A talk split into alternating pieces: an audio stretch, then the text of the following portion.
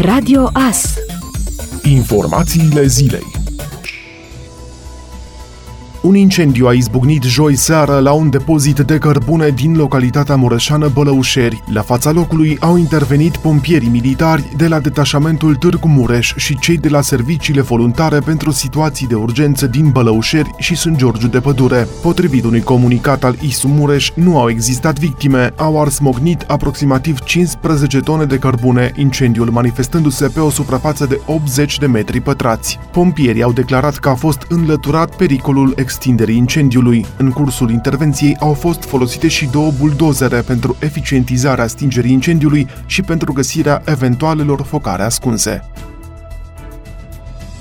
Obligativitatea purtării măștii în spațiile închise va fi impusă în zonele aglomerate și în județul Constanța, inclusiv în stațiuni, în zonele de promenadă. Măsura se aplică de la 1 august. Anunțul a fost făcut de prefectul județului George Niculescu. El a precizat că la propunerea DSP și a Poliției Județene Constanța, Comitetul Județean pentru Situații de Urgență a decis ca din 1 august să fie obligatorie purtarea măștii în spațiile deschise aglomerate, precum piețe, târguri, curtea bisericilor, peroanele gărilor sau stațiile de autobuz. Potrivit prefectului, va fi obligatorie purtarea măștii inclusiv în stațiunile de peritoral, în zonele de promenadă, în intervalul orar 18-24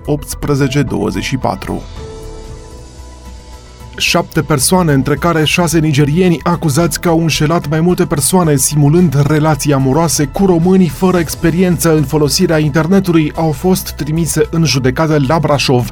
Metoda de înșelăciune, scrisoarea nigeriană, este una dintre cele mai frecvente de pe internet. Potrivit unui comunicat transmis joi de parchetul de pe lângă tribunalul Brașov, șapte persoane, dintre care șase cetățeni nigerieni, sunt acuzați de înșelăciune și spălarea banilor. Șase dintre ei sunt reținuți reținuți și au fost prezentați cu propunere de arestare preventivă judecătorului de drepturi și libertăți din cadrul Tribunalului Brașov, care a admis propunerea procurorilor. Potrivit referatului făcut de procurori, mai multe persoane au depus sume mari de bani în conturile indicate de cele șapte persoane, sub diferite pretexte, acestea fiind victimele infracțiunii de înșelăciune prin metoda scrisoarea nigeriană. Potrivit procurorilor brașoveni, aceasta este în prezent una dintre cele mai frecvente înșelătorii comise prin intermediul internetului și se bazează pe încrederea celor care se lasă abordați, de obicei oameni fără prea multă experiență pe internet, subit de către o femeie sau un bărbat care le devine iubit sau iubită și care aleg să trimite o sumă de bani către el sau ea pentru a crea sau pentru a păstra legătura amoroasă. Datorită avansului tehnologic și aplicațiilor de ultimă generație accesibile gratuit de pe internet, direct pe telefon sau calculator, în ultima perioadă scrisorile nigeriene au devenit tot mai sofisticate sofisticate, deoarece infractorii folosesc limba de origine a victimei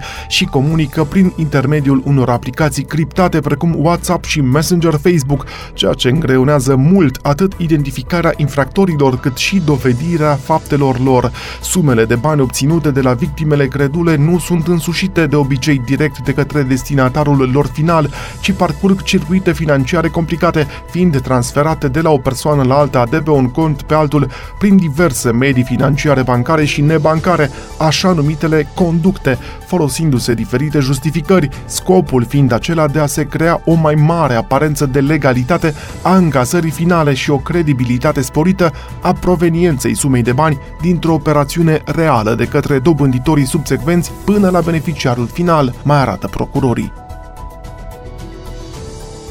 Formația Poliaș a învins joi pe teren propriu cu scorul de 2 la 1 echipa FC Voluntari în etapa a 12 a play-out-ului Ligii 1. Partida dintre FC Voluntari și Dinamo, contând pentru etapa a 13 din play-out, se va desfășura duminică 2 august de la ora 21 și 30 de minute. Celelalte meciuri din etapa a 13 sunt sâmbătă 1 august, Academica Clinceni FC Hermannstadt de la ora 16 și 30 de minute și FC Viitorul Constanța Sepsis Sfântul Gheorghe de la ora 19. Duminică 2 august mai are loc meciul Politehnica Iași Chindia Târgoviște de la ora 14.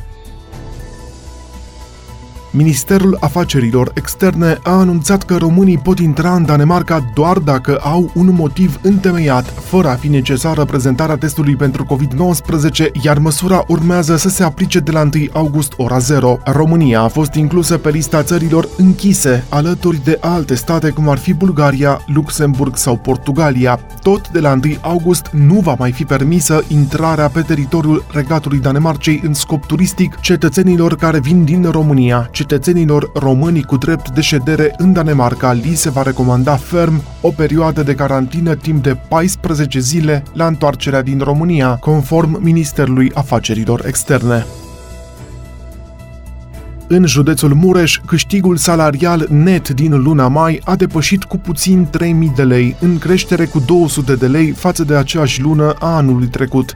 Chiar și calculate în raport cu indicele prețurilor, salariile mureșenilor au crescut cu 5% față de 2019. Salariul mediu net pe țară a fost însă de circa 3200 de lei, cu peste 160 de lei mai mare față de salariul mediu net din Mureș. Doar patru județe depășesc veniturile medii naționale, printre printre care și Sibiul, care a depășit și județul Ilfov. În afară de veniturile salariale care au înregistrat creștere față de anul trecut, toți ceilalți indicatori sociali, dar și economici, au înregistrat scăderi în județul Mureș, iar cea mai dramatică situație se întâlnește în sectorul turistic, care a scăzut cu peste 60%.